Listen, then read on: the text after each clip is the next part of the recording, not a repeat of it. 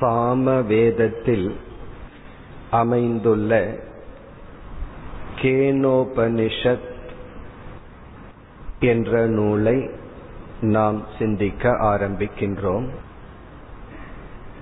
நம்முடைய வாழ்க்கையில் எதை நாம் அடைந்தாலும் நாம் அடைகின்ற அனைத்தையும் சாஸ்திரம் இரண்டாக பிரிக்கின்றது. எதை நாம் அடைந்தாலும் அவைகள் இரண்டு தலைப்பின் கீழ் பிரிக்கப்படுகின்றது ஒன்று சாத்திய வஸ்து. இரண்டாவது சித்த வஸ்து. சாத்திய வஸ்து என்றால் சாத்தியம் என்றால் இதுவரை அடையப்படாதது. சாத்தியம் என்றால் அடைய வேண்டியது. வஸ்து என்றால் பொருள். சாத்திய வஸ்து என்றால் இதுவரை நம்மால் அடையப்படாத பொருள். அதை நாம் அடைய வேண்டும். சித்த வஸ்து என்றால் ஏற்கனவே அடையப்பட்ட பொருள். சித்தம் என்றால் ஏற்கனவே இருக்கின்றது. எதை நாம் வாழ்க்கையில் அடைந்தாலும் அது சாத்திய வஸ்துவாக இருக்கலாம் அல்லது சித்த வஸ்துவாக இருக்கலாம். ஒரு அறிவை அடைய விரும்புகின்றோம். அப்படி என்றால் அந்த அறிவு இப்பொழுது நம்மிடத்தில் இல்லை. படித்து அந்த அறிவை அடைகின்றோம். ஆரோக்கியத்தை பொருளை எத்தனையோ இந்த உலகத்தில் இருப்பதை நாம் அடைகின்றோம் அடைந்து கொண்டு இருக்கின்றோம் ஏன் அதை அடைகின்றோம் அது நம்மிடம் இல்லாத காரணத்தினால். நம்மிடம் இல்லாத ஒன்றை நாம் அடைந்தால் அது வந்து சாத்திய வஸ்து. இப்ப என்னிடத்துல இல்லை நான் அதை அடைய வேண்டும். இப்ப இறைவனிடத்துல பிரார்த்தனை மூலமா பிறகு உழைப்பின் மூலமா எப்படி வேண்டுமானாலும் இல்லாத ஒன்றை நாம் அடைந்து கொண்டிருக்கின்றோம் முயற்சி செய்து கொண்டும் இருக்கின்றோம். அதெல்லாம் சாத்திய வஸ்து. சித்த வஸ்து என்றால் ஏற்கனவே இருக்கின்றது அதையையும் நாம் அடைய வேண்டியது இருக்கின்றது. இது வந்து அதிகமாக இல்லை ஒரு சில உதாகரணங்கள் தான் சொல்ல முடியும். இப்படி கூறியவுடன் பெரிய சந்தேகம் நமக்கு வந்துவிடும். சித்த வஸ்து என்றால் ஏற்கனவே இருக்கே அதை ஏன் அடைய வேண்டும்? அடைய வேண்டிய அவசியம் என்ன என்ற கேள்வி வரும் பொழுது அது இருந்தும் அதை நாம் கவனிக்கவில்லை என்றால் இருக்கின்றது என்று உணரவில்லை என்றால் அது இல்லாததற்கு சமம். ஆகவேதான் ஒரு பொருளை உண்மையில் நாம் இழந்து விடலாம் அல்லது அறியாமையினால் இழந்து விடலாம். நான் இழந்து விட்டேன் என்ற எண்ணத்தினாலேயே ஒரு பொருளை இழந்து விடலாம். அப்படி நினைத்தால் உண்மையிலேயே இழந்ததனால என்ன துயரம் வருமோ அதே துயரம் வரும். விலை மதிக்க முடியாத ஒரு வைர மோதிரம் நம்மிடம் இருக்கின்றது. நம்ம அதை கழட்டி பாக்கெட்ல வச்சுட்டோம். அதை நாம் தொலைத்து விட்டோம் என்று நினைக்கின்றோம். உடனே துயரம் வருகின்றது சோகம் வருகின்றது. ஆனா அது எங்க இருக்கு? கையில் இருக்கிறதுக்கு பதுவா நம்ம பாக்கெட்ல இருக்கு. அது நம்மிடம் இழக்கப்படாத பொழுதும் இழந்து விட்டோம் என்ற எண்ணமே இழந்தால் என்ன துயரம் இருக்குமோ அந்த துயரத்தை அது கொடுத்து விடும் இவ்விதம் சில சமயங்களில் நம்மிடம் இருக்கின்ற பொருள் அறியாமையினால் இழக்கப்பட்டால் இருந்தும் அதை நாம் உணரவில்லை என்றால் அதையும் அடைய வேண்டியது இருக்கின்றது. இது வந்து சாதாரண வாழ்க்கையிலையும் நடக்கும். நம்முடைய வீட்டில் நம் மீது ஒருவர் அன்பு தான் வைத்திருப்பார். ஆனா அவர் அன்பு வைத்திருப்பாருங்கிறத நம்ம உணராமல் என்னை வெறுக்கின்றார் அப்படின்னு நினைச்சிட்டு இருப்போம் அதற்கு பிறகு கண்டுபிடிப்போம் என்னுடைய நன்மைக்காகத்தான் இவ்வாறு கூறினார். என்னை அவர் வெறுக்கவில்லை. அப்ப ஏற்கனவே நம் மீது அவருக்கு இருந்த அன்பு நமக்கு தெரியாத காரணத்தினால் அதை நாம் இழந்து விட்டோம். பிறகு தெரிந்தவுடன் நாம் எதை அடைந்துள்ளோம்? ஏற்கனவே இருந்ததைத்தான் அடைந்துள்ளோம். நீங்கள் வந்து வெறுப்பில் இவ்விதம் கூறிவிட்டீர்கள் என்று நான் நினைத்தேன். இப்பொழுது புரிந்து கொண்டேன். இந்த அனுபவத்தில் நமக்கு என்ன கிடைக்கின்றது? ஏற்கனவே அவர் நம் மீது அன்பு வைத்துள்ளார். வைக்கவில்லை என்று நினைத்தோம் இழந்தோம். வைத்துள்ளார் என்று புரிந்து கொண்டோம் அடைந்தோம். இவ்விதம் சாத்திய வஸ்து சித்த வஸ்து என்று வாழ்க்கையில் நாம் எதை அடைந்தாலும் இப்பொழுது இல்லை அதை அடைகின்றோம். ஏற்கனவே இருக்கின்றது ஆனால் அறியாமையினால் இழந்துள்ளோம் அதை அடைகின்றோம். இவ்விதம் இரண்டு பொருள்களை நாம் அடைய வேண்டியது இருக்கின்றது என்றால் அதற்குரிய சாதனைகள் என்ன? என்பதுதான் அடுத்த கேள்வி. சாத்திய வஸ்துவை அடைய சாதனை என்ன? சித்த வஸ்துவை அடைய சாதனை என்ன? என்றால் இரண்டுக்கும் இரண்டு வேறுபட்ட சாதனைகள். சாத்திய வஸ்துவை அடைவதற்கு செயல்தான் சாதனை. நம்மிடம் ஒன்று இல்லை. அதை அடைய வேண்டும் என்றால் செயல்பட வேண்டும். சாதனையின்றி சாதிப்பார் இல்லை. அது நமக்கு தெரிந்த சொல். இப்ப செயலின் மூலமாக கர்மத்தின் மூலமாக நம்மிடம் இல்லாத ஒன்றை நாம் பெற வேண்டும். சித்த வஸ்துவை எப்படி பெறுதல் என்றால் அது ஏற்கனவே இருப்பதனால் செயல்பட வேண்டிய அவசியமில்லை. பிறகு என்ன செய்ய வேண்டும்? அறிவை அடைய வேண்டும். அறிவை அடைய செயல்பட வேண்டும்ங்கிறது வேறு. ஆனால் அறிவை அடைதல் அந்த பொருளை அடைதலுக்கு சமம். இதிலிருந்து சாத்திய வஸ்துவுக்கு கர்ம செயலானது சாதனை சித்த வஸ்துவை அடைய ஞானமானது சாதனை. ஞானம் என்றால் புரிந்து கொள்ளுதல். வேதம் என்ற சாஸ்திரம் கர்ம ஞானம் என்று கர்ம காண்டம் ஞான காண்டம் என்று இரண்டாக பிரிக்கப்பட்டு முதல் பகுதியில் நாம் செயல்பட கர்மத்தை பற்றிய அறிவை கொடுக்கின்றது. விதவிதமான கர்மத்தை பற்றிய அறிவை கொடுக்கின்றது. எதற்கு என்றால் அந்த கர்மத்தை நாம் மேற்கொண்டு சாத்திய வஸ்துக்களை அடைவதற்காக.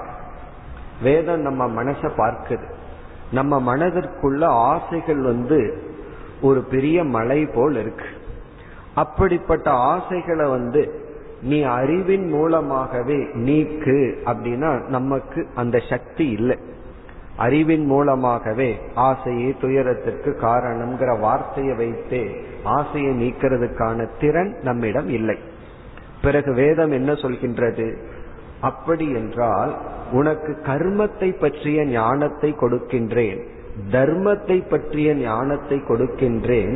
அதை பெற்றுக்கொண்டு நீ செயல்பட்டு வாழ்க்கையில் அனுபவிக்க வேண்டிய சுகங்களை ஐஸ்வர்யங்களை எல்லாம் அனுபவி என்று வேதத்தினுடைய முதல் பகுதி நமக்கு கர்மத்தை பற்றிய ஞானத்தை தர்மத்தை பற்றிய ஞானத்தை கொடுத்து இந்த ஞானமே பலன் தராது.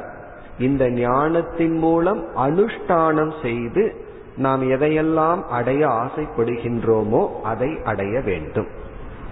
ஆனா சாஸ்திரம் வந்து நமக்கு ஃபுல் லைசன்ஸ் கொடுக்குது. நீ எதை வேண்டுமானாலும் அடையலாம்.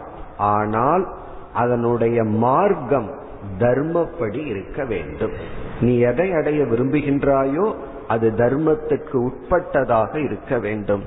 என்னுடைய மனம் அதர்மமான ஒன்றை அடைய விரும்புகிறது என்றால் சாஸ்திரம் அது கூடாது என்று நமக்கு புகட்டுகின்றது. இப்ப வேதத்தினுடைய கர்மகாண்டம் தர்மத்தை பற்றியும் கர்மத்தை பற்றியும் கர்மம்னா விதவிதமான யாகங்கள் பூஜைகள் பிறகு அதற்கு என்னென்ன பலனெல்லாம் இருக்கு உனக்கு எது வேண்டுமோ அதை நீ தேர்ந்தெடுக்கலாம் என்ற அறிவை கொடுக்கின்றது. இனி நம்ம வந்து வேதத்தினுடைய கடைசி பகுதிக்கு வருவோம். அதை நம்ம வேதாந்தம் என்று சொல்கின்றோம். அந்தம்னா முடிவு வேத அந்தம்னா வேதத்தினுடைய கடைசி பகுதி. இந்த வேதத்தினுடைய கடைசி பகுதியில் பிரம்ம அல்லது பரமாத்மா அல்லது அழியாத பொருள் அப்படிப்பட்ட ஒரு தத்துவத்தை பற்றிய அறிவை நமக்கு புகட்டுகின்றது. எதற்கு என்றால் நீ எவ்வளவு சாத்திய வஸ்துக்களை உன்னிடம் இல்லாத ஒன்றை அடைந்து கொண்டு இருந்தால் இந்த அடைந்து கொண்டு இருத்தல் தொடர்ந்து கொண்டே இருக்குமே தவிர உன்னுடைய மனதில் என்றுமே பூர்ண நிறைவு ஏற்படாது. வாழ்க்கை வாழ்வதற்கு சில பொருள்களை அடைந்து கொண்டிருக்க வேண்டும். ஆனால் மனதினுடைய நிறைவுக்கு சாத்திய வஸ்துக்களை நாம் அடைந்து கொண்டிருந்தால் அது போதாது. காரணம் என்னவென்றால் அந்த பொருள் ஒரு காலத்தில் என்னிடத்தில் இல்லை. செயல்பட்டு என் கைக்கு வந்தது. மீண்டும் நியதிப்படி பார்த்தால் என்னை விட்டு அது சென்று விடும் அல்லது நான் அதை விட்டு சென்று விடுவேன். இவ்விதம் அனைத்து சாத்திய வஸ்துக்கள் எல்லாம் அனித்தியமாக இருக்கின்றது. அனித்தியம்னா நிலையற்றதாக இருக்கு. இப்ப நிலையற்ற ஒன்று நமக்குள் எப்படி நிலையான நிறைவை கொடுக்க முடியும்? ஆகவே யாருக்கெல்லாம் சாத்திய வஸ்துவில் இருக்கின்ற குறைகள் தெரிந்து எனக்கு ஒரு நிறைவு வேண்டும் என்று விரும்புகின்றார்களோ அவர்களுக்கு சித்த வஸ்துவை அடைவதற்காக ஞான காண்டம் அல்லது வேதாந்தம் வந்துள்ளது. இப்ப வேதத்தினுடைய இறுதி பகுதியில் வேதாந்தம் அல்லது அதை உபனிஷத் என்றெல்லாம் கூறுகின்றோம். அது என்ன நமக்கு செய்கிறது என்றால் ஏற்கனவே இருக்கின்ற ஒரு பொருளை பற்றிய அறிவை புகட்டுகின்ற. அந்த அறிவையும் நாம் சுலபமாக ஒரே வாக்கியத்தில் புரிந்து கொள்ள முடியாது. அதை வந்து கேட்டு விசாரம் செய்து சிந்தித்து அதுல ஒரு பெரிய கர்மம் நடைபெற வேண்டும். ஒரு பெரிய ப்ராசஸ் நடந்து நம்ம புரிந்து கொள்ள வேண்டியது இருக்கின்ற. இப்ப ஞான காண்டம் அழியாத பிரம்ம தத்துவத்தை பற்றிய அறிவை நமக்கு புகட்டுகின்றது இப்ப அந்த அறிவு எதற்கு என்றால் அந்த பிரம்ம தத்துவத்தை அடைவதற்காக. அடுத்த கேள்வி சரி அந்த பிரம்ம தத்துவத்தை அடைஞ்சு என்ன செய்ய போகின்றேன் என்றால் ஒன்றை நாம் அடைந்தால் அது நம்மிடம் இருந்தால் அதனுடைய தன்மையெல்லாம் நம்முடைய தன்மை ஆகிவிடும் ஒரு வீடு கட்டி நம்ம வீட்டுக்குள்ள போகும்போது அந்த வீடே நம்முடையதாகி விடுகிறது. அந்த வீட்டுக்கு வருகின்ற நலம் கேடு நம்முடைய நலம் கேடாக நாம் உணர்கின்றோம். சாதாரண வீட்டில் அப்படி இருக்கும் பொழுது ஒரு பரம்பொருள் என்ற ஒரு பொருள் நமக்குள் வந்து அதை நாம் அடையும் பொழுது அந்த பரம்பொருளினுடைய தன்மையே நம்முடைய தன்மை ஆகி விடுகின்றது. பரம்பொருளினுடைய தன்மை ஆனந்தம் அல்லது நிறைவானது. ஆகவே நாமும் அந்த பரம்பொருளை அடைவதன் மூலம் நிறைவை அடைகின்றோம். இவ்விதம் சித்த வஸ்துவை பற்றிய ஞானத்தை கொடுப்பதுதான் வேதத்தினுடைய கடைசி பகுதி. அங்கதான் பிலாசபி தத்துவம் இருக்கின்றது. வேதத்தினுடைய முதல் பகுதியை பார்த்தோம் அப்படின்னா அங்க கர்மம் எல்லாம் இருக்கு. அங்கு வந்து விசாரத்திற்கு கேள்விக்கெல்லாம் இடம் கிடையாது. இந்த யாகத்தை இப்படி பண்ணுனா அப்படித்தான் பண்ணணும். இப்ப அக்னிகோத்திரம்ங்கிற யாகத்துல நெய்ய விடணும்னா நெய் தான் விடணும். பிறகு வந்து தயிரை விடணும்னா தயிர் தான் விடணும். நான் வந்து நெய்ய விட மாட்டேன் டால்டாவை விடுவேன் அதனால என்ன அப்படின்னு கேட்க கூடாது அதனால என்ன கெட்டு போகும்? அந்த கேள்விக்கு இடம் கிடையாது. அதே போல நான் தயிரை விட மாட்டேன் நான் மோர் தான் விடுவேன்னு சொல்லக்கூடாது. அது ஏங்கிற கேள்விக்கு பதில் கிடையாது. ஆனால் உபனிஷத் அல்லது ஞான காண்டத்திற்குள் வந்தால் குரு வந்து முதல்ல சிஷ்யன் கிட்ட நீ கேள் உன்னுடைய கேள்வியை கேள்னு சொல்லி ஹண்ட்ரட் பர்சன்ட் இன்டலக்சுவல் ஃப்ரீடம் உன்னுடைய மனதுல என்னென்னலாம் சந்தேகம் வருதோ அதை நீ எப்படி வேண்டுமானாலும் கேட்கலாம் என்ற கேள்விக்கு முழு அனுமதி கொடுக்கப்படுகின்றது. அதனாலதான் ஒவ்வொரு உபநிஷத்தும் கேள்வி பதிலாகவே இருக்கும் கர்மகாண்டத்தில் அப்படியெல்லாம் கிடையாது. சிஷ்யன் வந்து கேள்வி கேட்கிற மாதிரியோ குரு பதில் சொல்ற மாதிரியோ வேதத்தினுடைய கர்மகாண்ட அமைப்பு இல்லை. ஞான காண்ட அமைப்பு எப்படி இருக்குன்னா வந்த உடனே சிஷ்யன் வந்து கேள்வி கேட்பான். குரு பதில் சொல்லுவார். பிறகு இடையிலும் சிஷ்யன் கேள்வி கேட்பான். இவ்விதம் குரு சிஷ்ய சம்பாதமாக அமைந்துள்ளது. காரணம் என்ன என்றால் இங்கு வந்து நமக்கு இருக்கின்ற பொருளை பற்றிய ஞானம் தேவைப்படுகிறது. என்ன பொருள் இருக்கோ அந்த இருக்கின்ற பொருளை எப்படி இருக்கோ அப்படிப்பட்ட ஞானம் நமக்கு தேவைப்படுகின்றது. அதை புகட்டுவதுதான் வேதாந்தம். அப்படி ஒவ்வொரு வேதத்தினுடைய கடைசி பகுதியில் உபனிஷத்துக்கள் அமைந்துள்ளது. உபனிஷத்துன்னு சொன்னாலும் வேதாந்தம்னு சொன்னாலும் ஒரே பொருள்தான். உபனிஷத் என்றால் ஒரு குரு சிஷ்யனுடைய சம்வாதம் டயலாக் ஒரு சிஷ்யன் அறிமுகப்படுத்தப்பட்டு கேள்வி கேட்பான் உடனே குருவானவர் பதில் சொல்வார். அப்படி நம்ம என்ன செய்து கொண்டிருக்கின்றோம்? ஒவ்வொரு வருடமும் ஒவ்வொரு உபனிஷத்தினுடைய சாராம்சத்தை பார்க்கின்றோம். இந்த வருஷம் நம்ம கேனோபனிஷத்தை எடுத்து கொண்டுள்ளோம். இந்த கேனோபனிஷத் சாம வேதத்தில் அமைந்துள்ளது இந்த உபனிஷத் வந்து சிறிய உபனிஷத் நான்கு பகுதிகளாக இந்த உபனிஷத் பிரிந்துள்ளது. நான்கு செக்ஷன் அப்படின்னு நம்ம சொல்றோம். இதுல வந்து முப்பத்தி ஐந்து மந்திரங்கள் இருக்கின்றது. வேதத்துல வந்து இருக்கிற பகுதியை மந்திரம் அப்படின்னு சொல்லுவோம். கீதை போன்றதெல்லாம் ஸ்லோகம் என்று கூறுவோம். இந்த முப்பத்தி ஐந்து மந்திரங்கள் வந்து நான்கு செக்ஷன் நான்கு பகுதிகளாக பிரிக்கப்பட்டுள்ளது. இதுல முதல் பகுதியில வந்து முதல் மந்திரமே சிஷ்யனுடைய கேள்வி. எடுத்த உடனே சிஷ்யன் வந்து ஒரு கேள்வியை கேட்கின்றான் அந்த கேள்வி வந்து கேன என்று துவங்குகிறது. உபனிஷத்தினுடைய துவக்கமே கேனேசிதம் அப்படின்னு துவங்குவதனால் கேன என்ற சொல்லுல துவங்குவதனால இந்த உபனிஷத்துக்கு கேனோபனிஷத்துன்னு பேர். வேற விசேஷம் கிடையாது. ஏன் கேனோபனிஷத்துன்னு பேர்னா இந்த உபனிஷத்தினுடைய துவக்கம் கேன. கேன என்றால் எதனால்? கேனங்கிற சொல்ல ஒரு கொஸ்டின் எதனால்? அப்படிங்கிறது அதனுடைய பொருள். அப்படி இதற்கு கேனோபனிஷத்துன்னு பெயர். இப்ப இந்த முதல் செக்ஷனை பார்த்தோம் அப்படின்னா சிஷ்யன் ஒரு கேள்வியை கேட்கின்றான். அடுத்த மந்திரத்திலேயே குருவானவர் பதில் சொல்கின்றார். கேள்விக்கான பதில் சொல்லி விடுகின்றார். பிறகு பதிலை குருவானவர் சற்று விளக்குகின்றார். இரண்டாவது செக்ஷன்ல மீண்டும் சிஷ்யன் கேட்ட கேள்வியினுடைய பதில் விளக்கப்பட்டு குறிப்பாக குரு என்ன செய்கின்றார்? நம்முடைய விளக்கம் சிஷ்யனுக்கு புரிந்ததா இல்லையா என்று குரு சிஷ்யனை சோதிக்கின்றார். சிஷ்யன் வந்து தான் எப்படி புரிந்துள்ளேன் என்ற பதிலையும் கூறுகின்றார். இப்ப முதல் பகுதியில சிஷ்யனுடைய கேள்வி குருவினுடைய பதில். இரண்டாவது செக்ஷன்ல சிஷ்யன் புரிந்து கொண்டானா என்று குருவானவர் சோதிக்கின்றார். அதுல சிஷ்யன் வெற்றி அடைகின்றான். நான் இவ்விதம் புரிந்து கொண்டுள்ளேன் என்று பதில் கூறுகின்றான். பிறகு இது சம்பந்தமான சில முக்கிய கருத்துக்கள்.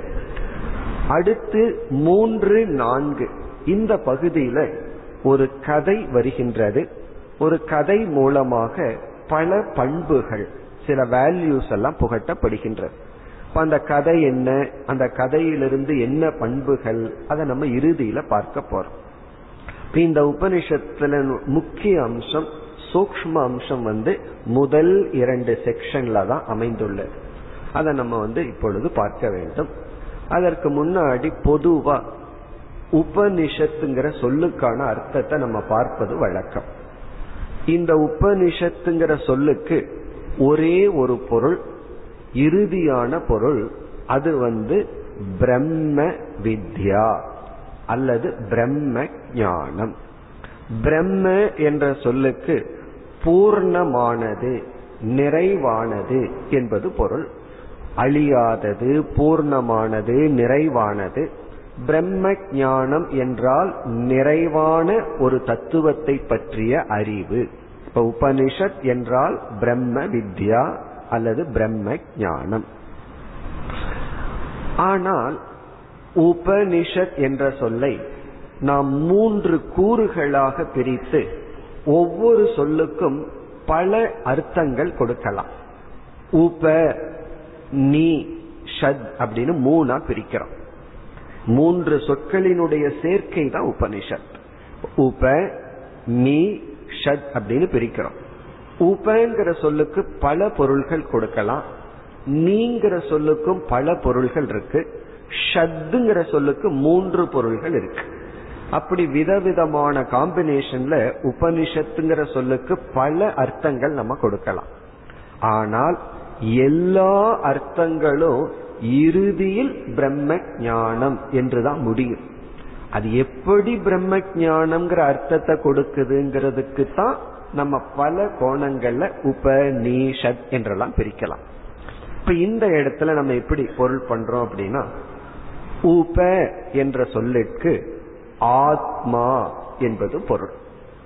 உபன ரொம்ப பக்கத்திலேன்னு அர்த்தம்.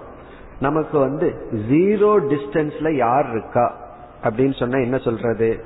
இப்ப எனக்கு பக்கத்துல என்ன இருக்குன்னு சொன்னா ஃபர்ஸ்ட் வந்து இந்த டேபிள்னு சொல்லுவேன்.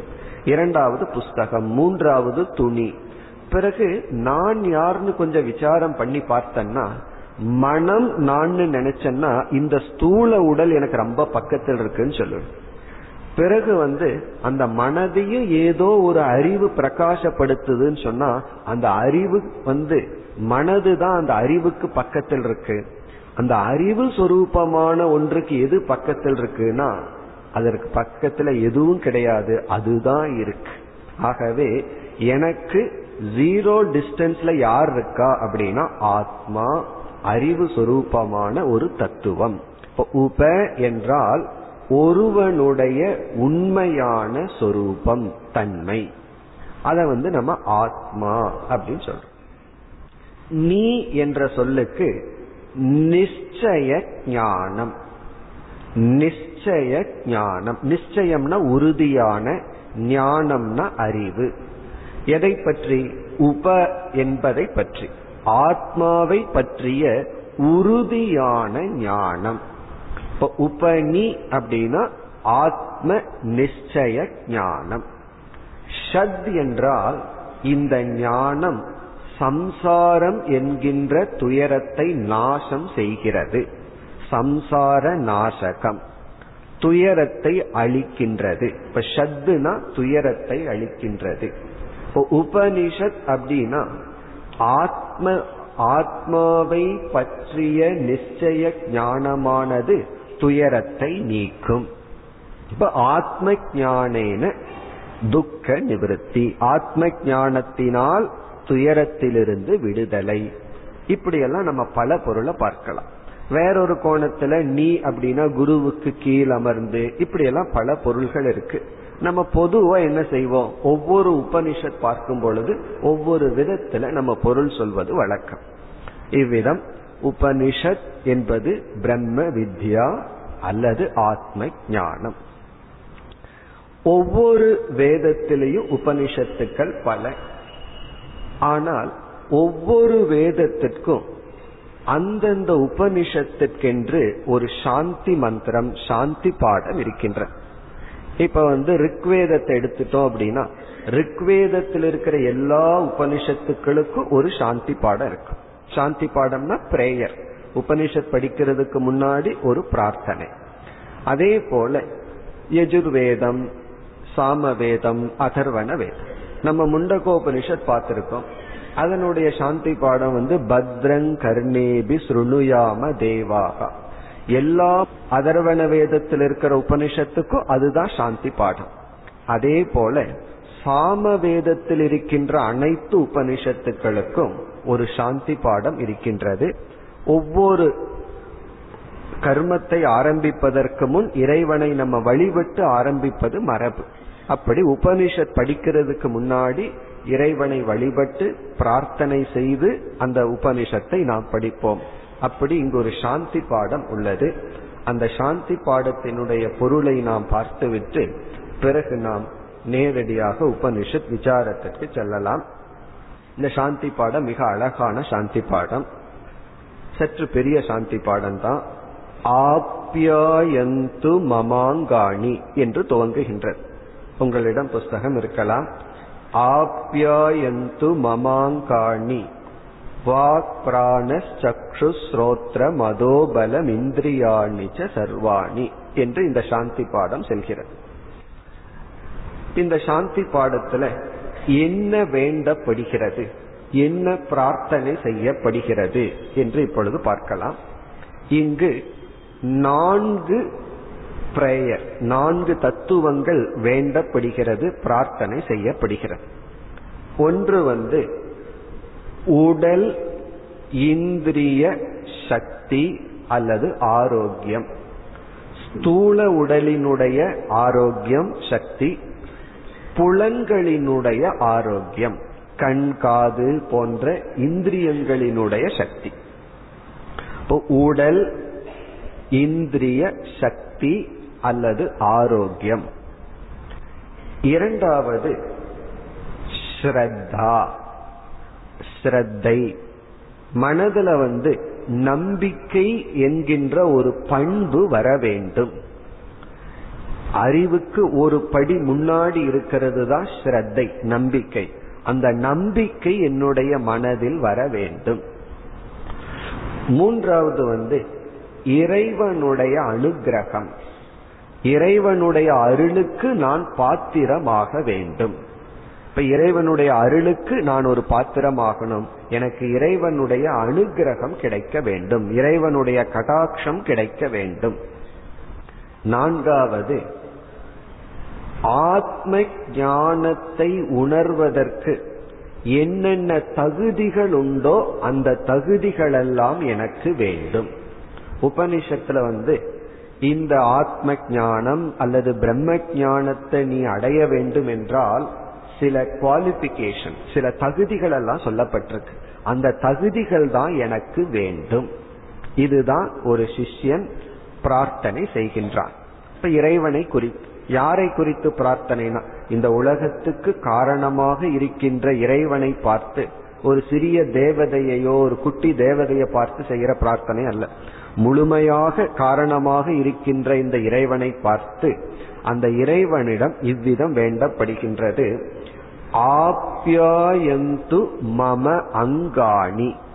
அங்கம் என்றால் என்னுடைய உடல் உறுப்புகள். ஆப்யாயந்து என்றால் வளரட்டும் ஆரோக்கியமாக இருக்கட்டும் உறுதியாக இருக்கட்டும். ஸ்தூல உடல் மட்டுமல்ல வாக் என்னுடைய வாக் பிராணக பிராணசக்தி சக்ஷுகு ஸ்ரோத்ரம் அத இந்திரியாணி. என்னுடைய இந்திரியங்கள் என்று எல்லா உறுப்புகளும் ஆரோக்கியமாக இருக்க வேண்டும். இங்க எதற்கு ஆரோக்கியம் கேட்கப்படுகிறது என்றால் கர்மம் பண்றதுக்கு தேன உடல் ஆரோக்கியம் உடல் சக்தி வேணும். ஞானத்தை அடையிறதுக்கு எதற்கு ஆரோக்கியம்னு நமக்கு யோசிக்க தோன்றும். ஆனால் செயல்படுறத விட அமர்ந்து கேட்கறதுக்கு தான் அதிக ஆரோக்கியம் தேவை. எங்காவது சுத்திட்டு வர்றதுக்கு ஆரோக்கியம் ரொம்ப தேவைப்படாது. கொஞ்சம் தான் தேவை. ஆனால் ஞான யோகத்தில் ஈடுபட வேண்டும் என்றால் ஆரோக்கியம் உண்மையில் அடிப்படையாக தேவை. அதுலேயும் நமக்கு கண்ணு நல்லா இருக்கணும். அதை விட காது நல்லா இருக்கணும். பிறகு மனம் நன்கு அமைய வேண்டும். அப்படி எத்தனையோ சில ஆரோக்கியம் எல்லாம் நமக்கு ஆரம்பத்தில் மிக மிக முக்கியம். ஞானம் வந்ததற்கு பிறகு இந்த உடலை பற்றி நம்ம கவலை கொள்ள மாட்டோம். ஆனால் சாதகனுக்கு ஆரோக்கியம்ங்கிறது மிக மிக முக்கியம். எப்படி ஒரு போகிக்கு ஆரோக்கியம் முக்கியமோ இந்த உலகத்தை நல்லா அனுபவிக்கணும்னா அவன் நோய்வாய்ப்பட்டு கொண்டிருந்து அனுபவிக்க முடியாது. அதே போல சாதகனுக்கும் ஆரோக்கியம் பொதுவானது ஆரோக்கியம் மிக முக்கியம். அதனால அது கேட்கப்படுகின்றது. என்னுடைய உடல் உறுப்புகள் வாக் பிராணன் கண்கள் ஸ்ரோத்ரம் இந்திரியாணி சர்வாணி. என்னுடைய அனைத்து இந்திரியங்களும் புலன்களும் ஆரோக்கியமாக இருக்கட்டும். அதற்கு ஒரு விளக்காசிரியர் ரொம்ப நல்லா சொல்ற ஆரோக்கியமாக இருக்கட்டும்னா பிரம்ம ஞானத்துக்கு அனுகூலமாக வளரட்டும் அப்படின்னு சொல்ற இப்ப வந்து ஒரு ஸ்போர்ட்ஸ் மேன் இருக்கார். அவர் வந்து நூறு மீட்டர் ஓடுறாருன்னு சொன்னா அவருக்கு எப்படிப்பட்ட ஆரோக்கியம் வேண்டும் நினைப்பார்னா நூறு மீட்டர் மட்டும் ரொம்ப வேகமா ஓடுற அளவு அவர் பாடியை ட்ரெயின் பண்ணுவார். அவர் வந்து ஆயிரத்தி ஐநூறு மீட்டர் ஓடுறவரா இருந்தா அந்த மாதிரி பாடி இது பண்ணுவார். வேகமா எனக்கு ஓடணுங்கிற அவசியம் இல்லை. அதிக நேரம் ஓடுற அளவு அவருடைய பாடியை அந்த மாதிரி உருவாக்குவார். அப்படி அவரவர்களுடைய லட்சியத்திற்கு ஏற்றால் போல் அவர்களுடைய உடலை அவர்கள் அமைத்துக் கொள்வார்கள். அதே போல பிரம்ம ஜானம்ங்கிற லட்சியத்திற்கு ஏற்றால் போல் என்னுடைய இந்திரியங்களினுடைய ஆரோக்கியம் இருக்கட்டும். இனி அடுத்த பகுதியில சிஷ்யனானவன் தன்னுடைய ஒரு கருத்தை வெளிப்படுத்துகின்றான். சர்வம் பிரம்மோபனிஷதம். எல்லாமே உபனிஷத்தினால் அடையக்கூடிய பிரம்மனாகவே இருக்கின்றது. நான் பார்க்கிற இந்த உலகம் முழுவதும் பிரம்மனாகவே இருக்கின்றது இறைவனாகவே இருக்கின்றது. சரி அந்த இறைவனை எங்கிருந்து கண்டுபிடிக்க முடியும் என்றால் ஔபனிஷதம் உபனிஷத்துக்குள்ளிருந்து கண்டுபிடிக்க கூடிய இப்ப நம்முடைய முகத்தை பார்க்கணும்னா நம்ம என்ன பண்ணுவோம்? என்னுடைய முகம் தானே நானே பார்த்துருவேன் அப்படின்னு பார்க்க முடியாது. அது நம்முடைய முகமாகவே இருந்தாலும் அது நம்முடைய முகமாக இருக்கிறதுனால தான் நம்மாலேயே பார்க்க முடியாது. அதற்கு ஒரு துணை தேவை கண்ணாடி தேவை ஒரு ரிஃப்ளெக்டிங் மீடியா தேவை. அதே போல ஸ்தூலமான முகத்துக்கு கண்ணாடி தேவை சூக்மமான ஆத்மாவுக்கு உபனிஷத்ங்கிற சாஸ்திரம் தேவை. இப்ப சாஸ்திரத்தை வந்து சாஸ்திரமே சொல்லுது நான் வந்து ஒரு கண்ணாடியை போல. இந்த கண்ணாடி வந்து இருக்கிறத காட்டி கொடுக்கும். இல்லாதது அது ஒண்ணு செய்யாது. பதஞ்சலியினுடைய சாஸ்திரம் மனதிற்கு கண்ணாடி. அவர் யோக சூத்திரத்துல நம்ம மனசை காட்டி கொடுக்கிறார். நமக்கே காட்டி கொடுக்கிறார். ஓ மனசு இப்படி இருக்கு. அதே போல உபனிஷத்து வந்து நம்முடைய ஆத்மாவை காட்டி கொடுக்கின்றது. உன்னுடைய சொரூப்பம் இப்படி இருக்கு அப்படின்னு காட்டி கொடுக்கின்றது. ஆகவே சிஷ்யன் கூறுகின்றான் உபனிஷத்தினால் அறியப்படுகின்ற இந்த இறைவனே உலகம் அனைத்துமாக வியாபித்திருக்கின்றார். அடுத்தது வந்து மிக அழகான ஒரு பிரார்த்தனை. மாகம் பிரம்ம நிராகுரியா. சிஷ்யன் என்ன சொல்கின்றான்? நான் அந்த பரமாத்மாவை நிராகரணம் நீக்காமல் இருப்பேனாக. அதாவது இவன் வந்து என்ன பிரார்த்தனை பண்றான்? நான் பிரம்மத்தை நீக்காமல் இருப்பேனாக. இப்ப யாருகிட்ட இருந்து யார் பிரார்த்தனை பண்றான்? அவன் என்ன வந்து நீக்க கூடாது அவன் என்னை துன்புறுத்த கூடாதுன்னு தான் பொதுவா சொல்லுவோம். இப்ப இங்க சிஷ்யன் சொல்றான் நான் என்னை துன்புறுத்தாமல் இருப்பேனாக. மற்றவர்கள் நம்மை ஏமாற்றக்கூடாதுன்னு தான் நம்ம சொல்லுவோம். இங்க சிஷ்யன் சொல்றான் நான் என்னை ஏமாற்றி கொள்ளாமல் இருப்பேனாக. நான் என்னையே சீட் பண்ணாம இருப்பேனாகன்னு இங்க பிரார்த்தனை. காரணம் என்னன்னா இங்க சிஷ்ய சாதாரண சிஷ்யன் அல்ல. இந்த கேள்வியை பார்க்கும் போதே நமக்கு தெரிய போகுது எவ்வளவு பக்குவமான சிஷ்யன்னு சொல்லி. பிறகு குரு வந்து சோதனை வைக்கும் பொழுதும் தெரிகின்றது சிஷ்யனுடைய உறுதி சிஷ்யனுடைய ஞானம். அப்படி ஒரு உத்தமமான சிஷ்யன் அவனுடைய பிரார்த்தனையிலேயே தெரிகின்றது. காரணம் நான் உண்மையில் இவ்வளவு கால என்னையே நான் ஏமாற்றிக் கொண்டிருந்தேன். ஆகவே மேற்கொண்டு என்னை நான் ஏமாற்றாமல் இருப்பேன் ஆக அதுக்கு நீ எனக்கு உதவி செய். என்று இறைவனிடம் இவன் பிரார்த்தனை செய்கின்றான். நான் பிரம்மனை நிராகரணம் செய்யாமல் இருப்பேனாக. அப்படின்னு என்ன அர்த்தம்? நான் வந்து சிற்றறிவினால் ஏதோ காரண காரியத்தை பற்றி ஒரு அறிவு ஏற்பட்டு கொஞ்சம் புத்தி வேலை செஞ்சு நான் என்ன நினைச்சிடக்கூடாது பிரம்மன்னு ஒன்று இல்லை அப்படின்னு முடிவு செய்து விடக்கூடாது. இருந்தா தானே அதை நம்ம அடையணும். எல்லாமே இயற்கையில அதுவே நடக்கும் பொழுது எதற்கு கடவுள் அப்படின்னு சொல்லி என்னை அறியாமல் என்னுடைய சிற்றறிவினால் நான் வந்து இறைவனை நீக்காமல் இருப்பேனாக. பகவான்கிட்டயே கேட்கிறான் ஏதாவது ஒரு அறிவு வந்து நான் வந்து நீ இல்லை என்று சொல்லிவிடாமல் இருப்பேனாக அதற்கு நீ எனக்கு அனுகிரகம் செய். இந்த இடத்துலதான் நம்ம ஸ்ரத்தைன்னு சொல்றோம். எனக்கு வந்து உன்னை பற்றி முழுமையான அறிவு இல்லை. யாரு இறைவன்கிற அறிவு எனக்கு இல்லை. இருந்தாலும் நான் உன்னை ஏற்றுக்கொண்டிருப்பேனாக. புரிஞ்சுக்கிற வரைக்கும் ஏற்றுக்கொண்டிருப்பேனாக. அதற்கு பிறகு பார்ப்போம். புரிஞ்சிட்டதற்கு பிறகு உன்னை நான் இருக்கிறதா ஏற்றுக்கிறதா இல்லைன்னு ஏற்றுக்கிறதான்னு பிறகு பார்ப்போம். ஒன்றுமே புரியாமல் அறிவு வந்தவுடன் கொஞ்சம் சிந்தனை சக்தி வளர்ந்தவுடன் உன்னை நான் இல்லை என்று நீக்காமல் இருப்பேனாக. இந்த குழந்தைக்கு அறிவு வந்த உடனே அந்த குழந்தை என்ன நினைக்கும்? தனக்கு எல்லாம் தெரியும் நினைச்சு அது ஒரு ஏஜ் இருக்கு ஒரு பதிமூணு பதினாலு வயது வந்த உடனே ஒரு பெரிய பிரச்சனை என்ன அப்படின்னா கொஞ்சம் உலகம் தெரியும். பெற்றோர்கள் செய்கின்ற சில தவறும் அந்த குழந்தைக்கு தெரிய ஆரம்பிச்சிடும். எல்லாமே மனிதர்கள் தான். உடனே அந்த மனசு என்ன சொல்லும்? தனக்கு தான் எல்லாம் தெரியும் எல்லாம் தவறு செய்கிறார்கள் அப்படின்னு சொல்லி அதே போல இது வந்து புத்தியில் இருக்கிற தோஷம். கொஞ்சம் சிந்தனை சக்தி வளர்ந்தவுடன் அதனுடைய தோஷமா இறைவன்கிற ஒரு தத்துவம் எதற்கு என்று நானே உன்னை நீக்காமல் இருக்க வேண்டும். இப்ப யார் யார்கிட்ட பிரார்த்தனை பண்றான் சிஷ்யன் இறைவனிடத்தில் நான் உன்னை நீக்காமல் இருப்பேனாக. உன்னை நான் ரிஜெக்ட் பண்ணக்கூடாதுன்னு சிஷ்யன் இறைவனிடம் கேட்கின்றான். காரணம் என்ன? என்னுடைய புத்தியே என்னை ஏமாற்றி விடும் பிறகு அடுத்த பிரார்த்தனை மா மா பிரம்ம நிராகரோ நீ என்னை நீக்காமல் இருக்க வேண்டும்.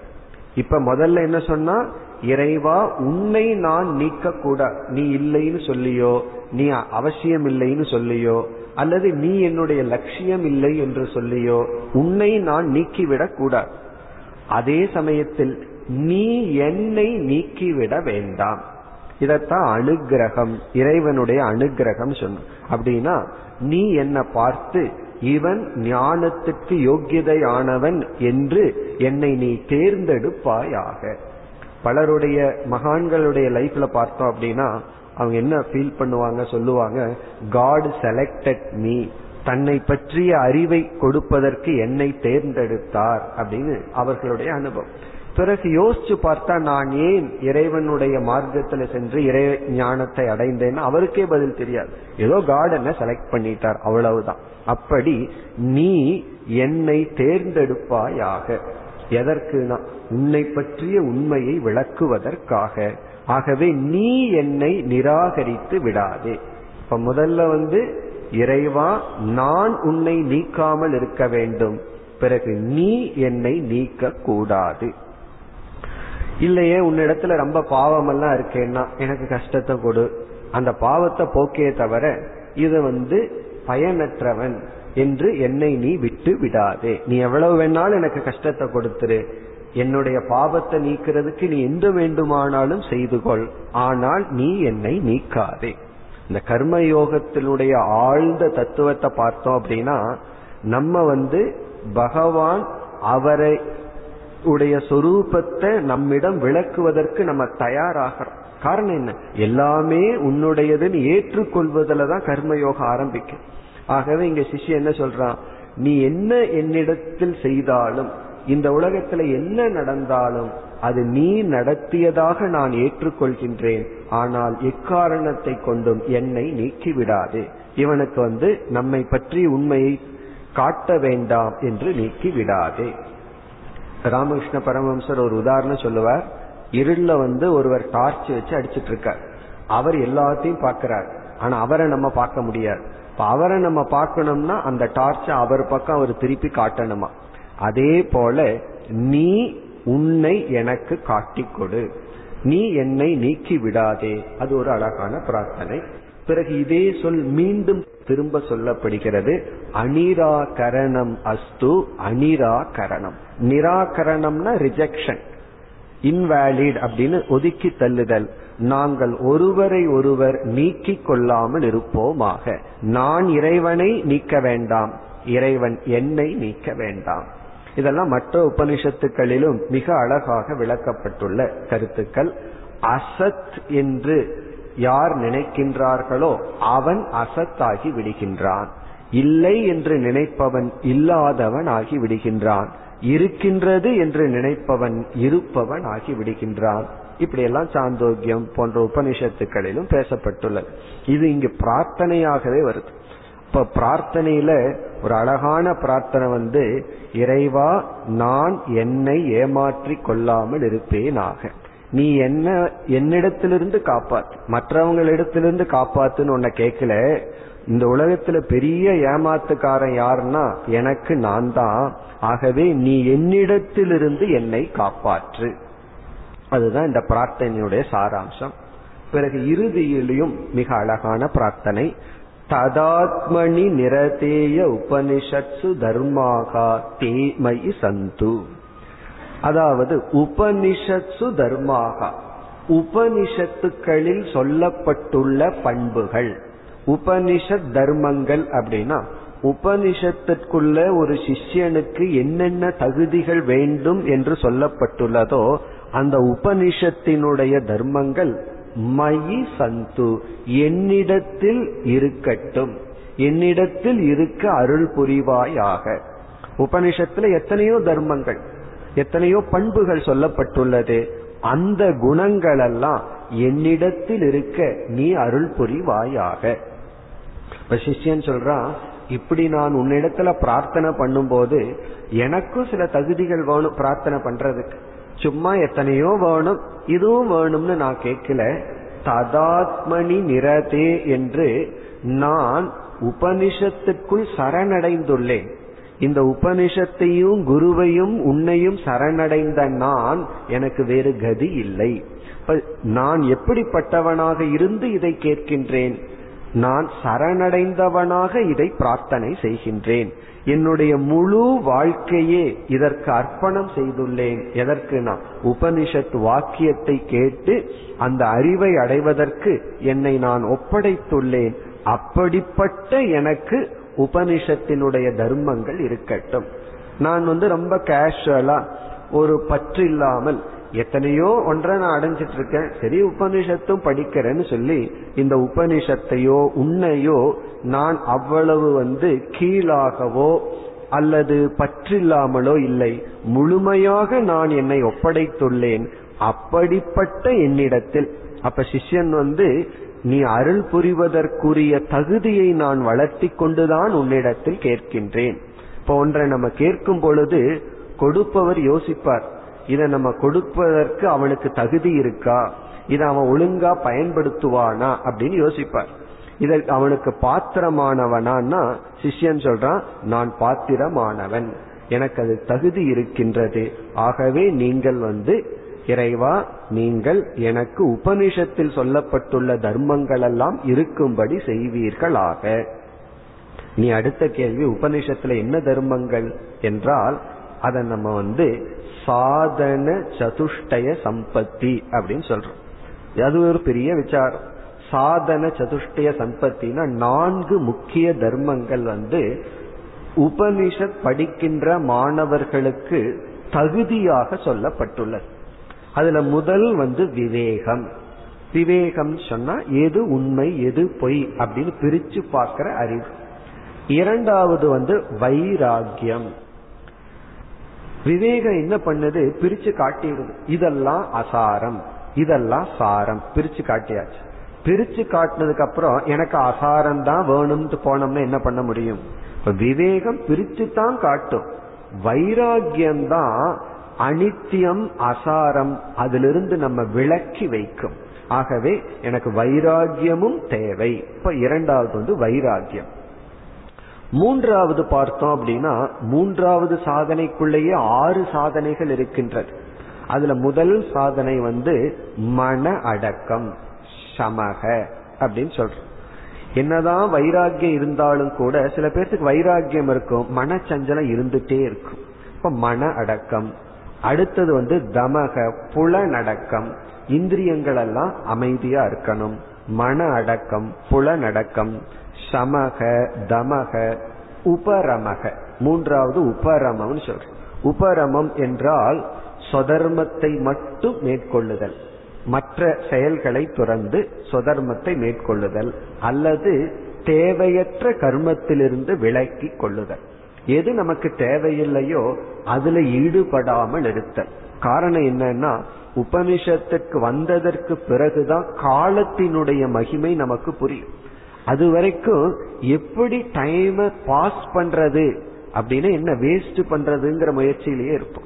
டைம் பாஸ் பண்ணணும் அப்படிங்கறதுடைய அர்த்தம் என்ன? எப்படி டைம வேஸ்ட் பண்ணணும்? ரொம்ப கஷ்டப்பட்டு வேஸ்ட் பண்ண பாக்குறது காலம்.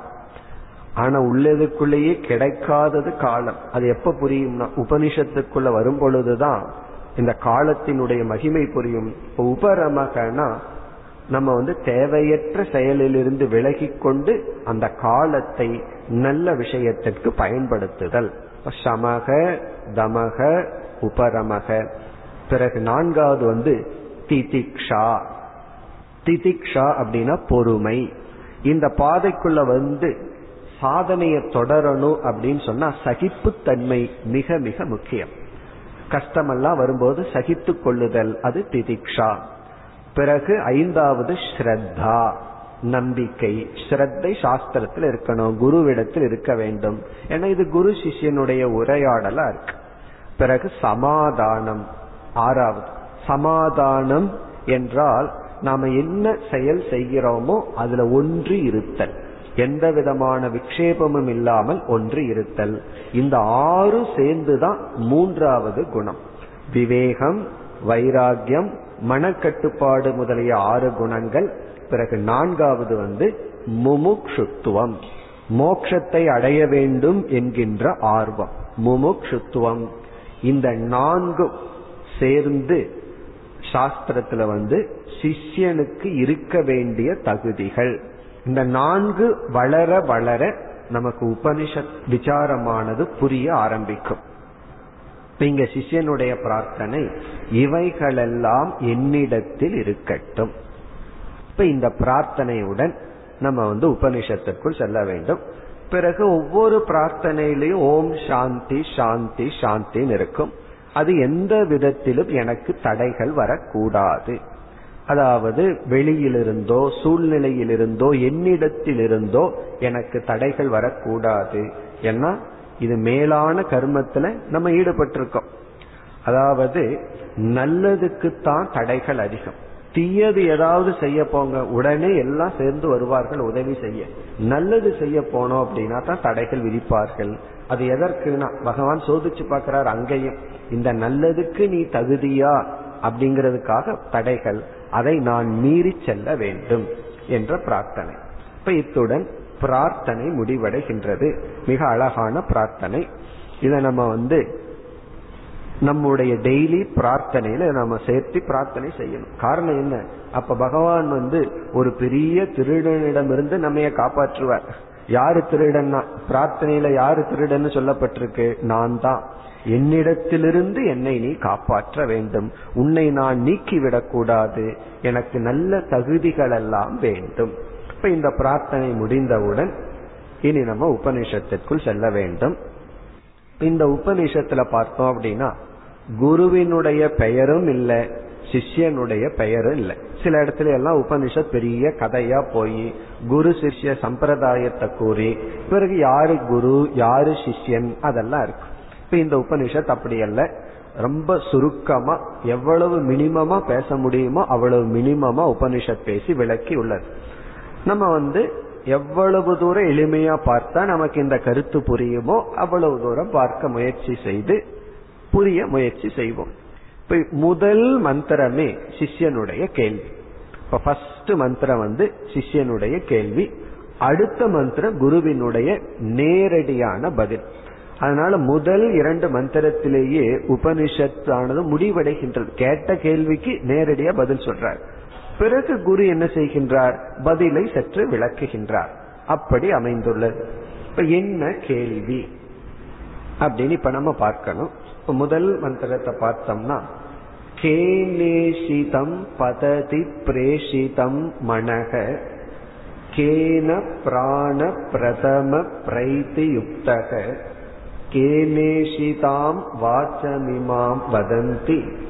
சக்ஷுஸ்ரோத்ரம் கவு தேவோ யுனக்தி இதுதான் மந்திரம் இந்த முழு மந்திரம் சிஷ்யனுடைய கேள்வி.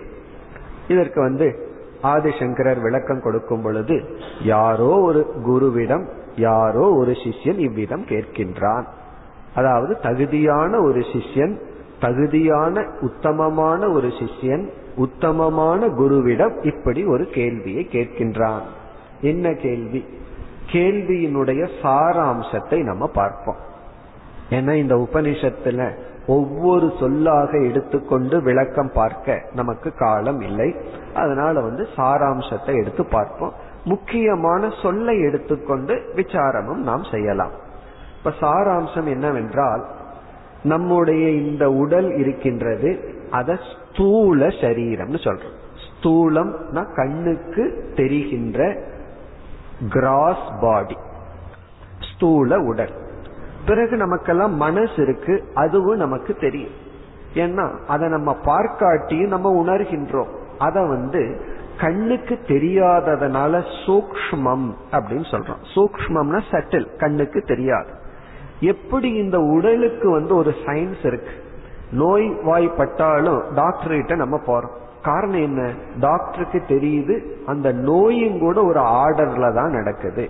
அதனால அதற்கு ரிவர்ஸா ஒரு மருந்து கொடுத்து இந்த உடலை சரிப்படுத்துறார். இப்ப இந்த உடல் வந்து ஒரு சீராக இயங்கி வருகின்றது. ஆகவே இந்த பாடி அப்படிங்கிறது எல்லாமே ரேண்டமா இல்ல. என்னமோ திடீர்னு திடீர்னு நம்ம காதுல பாக்கிறது அல்லது வந்து கண்ணுல பேசுறது இப்படி எல்லாம் நடக்கிறது இல்லை ஒரு ஆர்டரா நியமமா இந்த உடல் இயங்கி வருது. அதே போல சாஸ்திரம் சொல்லுது நம்முடைய மனமும் இந்த ஸ்தூல உடலை போல சூக்மமான சரீரம். மனதுக்கு வந்து சூக்ம சரீரம். அதுவும் ஒரு ஆர்டரா இயங்கி வருது. அதனாலதான் அதுல ஏதாவது கோளாறு வந்ததுன்னா அதை பாக்குறதுக்கு ஒரு டாக்டர்ஸ் இருக்காங்க. எப்படி ஸ்தூல சரீரத்துக்கு வைத்தியர் இருக்காங்களோ அதே போல சூக்ம சரீரத்துக்கு இருக்கு. இந்த ஸ்தூல சூக்மம்னு நமக்கு இரண்டு உடல்கள் இருப்பதை பார்க்கிறோம். பிறகு சாஸ்திரத்துக்குள்ள போனோம்னா எந்த ஒன்றுமே காரணத்திலிருந்து தான் வர முடியும். ஏதாவது ஒண்ணுன்னா அதுக்கு ஒரு காரணம் இருக்கணும். சும்மா வந்துட முடியாது. சும்மா வந்ததுன்னா என்ன ஆகும்? இருக்கிறது சும்மா போயிடும் இப்ப திடீர்னு இங்க ஒரு யானை தோன்றதுன்னு வச்சுக்கோமே ஒரு காரணமும் இல்லாமல் பிறகு என்ன ஆகும்? நல்லா இருக்கேன்னு எடுத்துட்டு போய் வீட்டுல வைக்கிறோம். அது திடீர்னு காணாம போயிடும் அப்படி எதுவும் திடீர்னு மறையறதில்லை திடீர்னு தோன்றுவதில்லை. ஒவ்வொன்றுக்கும் ஆதாரமா ஒரு காரணம் இருக்கு. அதன் அடிப்படையில சாஸ்திரம் என்ன சொல்லுது? நமக்கு ஸ்தூல சரீரம்னு ஒண்ணு இருக்குன்னா அதற்கு பின்னாடி சூக்ம சரீரம்னு ஒண்ணு இருந்ததுன்னா கண்டிப்பா இந்த இரண்டுக்கு காரணமா ஒண்ணு இருக்கணும். அத காரண சரீரம் அப்படின்னு சொல்லுது. அப்ப நமக்கு வந்து மூன்று சரீரங்களை சாஸ்திரம் அறிமுகப்படுத்துகிறது.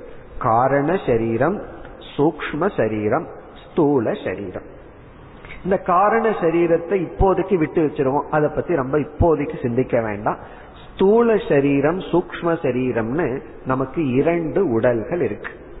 இப்ப நம்முடைய கேள்வி என்னவென்றால் நான் நான் நம்ம சொல்லிட்டு இருக்கிறோமே அல்லது சாஸ்திரம் வந்து ஆத்மா அப்படின்னு ஒரு வார்த்தையை பயன்படுத்து.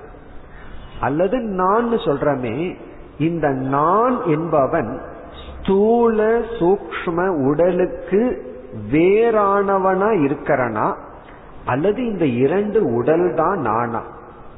ஆத்மா அல்லது நான் என்ற ஒருவன் இந்த ஸ்தூல சூக்மமான உடலுக்கு வேறாக இருப்பவனா அல்லது இந்த ரெண்டு தான் நானா? நான் சொன்ன என்ன இந்த ஸ்தூல உடல்? பிளஸ் சூக்ம சரீரம். இவ்வளவு தானா? அல்லது இதற்கு அப்பாற்பட்டு ஏதாவது ஒன்று இருக்கிறதா?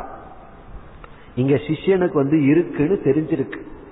அதை தெரிஞ்சிட்டு இன்னுமோ ஒன்னு இருக்கு. வெறும் ஸ்தூல உடல் மட்டும் நான் அல்ல சூக்ம உடல் மட்டும் நான் அல்ல அதற்கு அப்பாற்பட்டு ஏதோ அறிவு சொரூபமா ஒன்று இருக்கு. அதை சிஷ்யன் ஏற்கனவே ஸ்வமேதையா தன்னுடைய மேதையினாலேயோ அல்லது சம்பிரதாயத்துல சில மகான்களிடம் பேசியதுனாலேயோ அவன் தெரிஞ்சு வச்சிருக்கான். அப்ப சில ஞானத்துடன் சிஷ்யன் வந்து இந்த கேள்வியை கேட்கிறான். ஒரு சிஷ்யன் குருவிடம் ஒரு கேள்வியை கேட்கும் பொழுது அந்த கேள்வி இரண்டு கருத்தை வெளிப்படுத்தும். ஒன்று வந்து சிஷ்யனுக்கு என்ன தெரியல அப்படிங்கறத வெளிப்படுத்தும். கேள்வி கேட்கும் போதே அறியாமை வெளிப்படும். ஒரு கேள்வி இப்படி கேட்கறான்னா அவனுக்கு எவ்வளவு ஞானம் இருந்தா இப்படி கேட்கறான். அப்ப சிஷ்யனுடைய கேள்வியில சிஷ்யனுடைய ஞானமும் வெளிப்படும். அதனாலதான் சில பேர் கேள்வி கேட்கறதுக்கு பயந்து கொள்வார்கள். கேள்வி கேட்டா என்னுடைய அஜானம் வெளியே தெரிஞ்சிருமோன்னு. இதுல ரகசியம் என்னன்னா உன்னுடைய ஞானமும் வெளியே தெரியும். இப்படி ஒரு கேள்வி கேட்கணும்னா அவன் இப்படிப்பட்ட அறிவை ஏற்கனவே அடைஞ்சிருக்கணும். அதுவும் குருவுக்கு தெரிஞ்சிடும் இப்ப இந்த கேள்வியில சிஷ்யனுடைய ஞானமும் நமக்கு தெரிகிறது சிஷ்யனுடைய அஜானமும் தெரிகிறது. அது என்ன சிஷ்யனுடைய ஞானம் என்ன அஜானம் என்பதை நாம் அடுத்த வகுப்பில் தொடர்வோம்.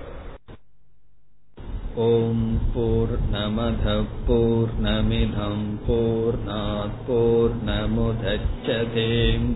पूर्णस्य पूर्णमादाय पूर्णमेवावशिष्यते ॐ शान्ति शान्ति शान्तिः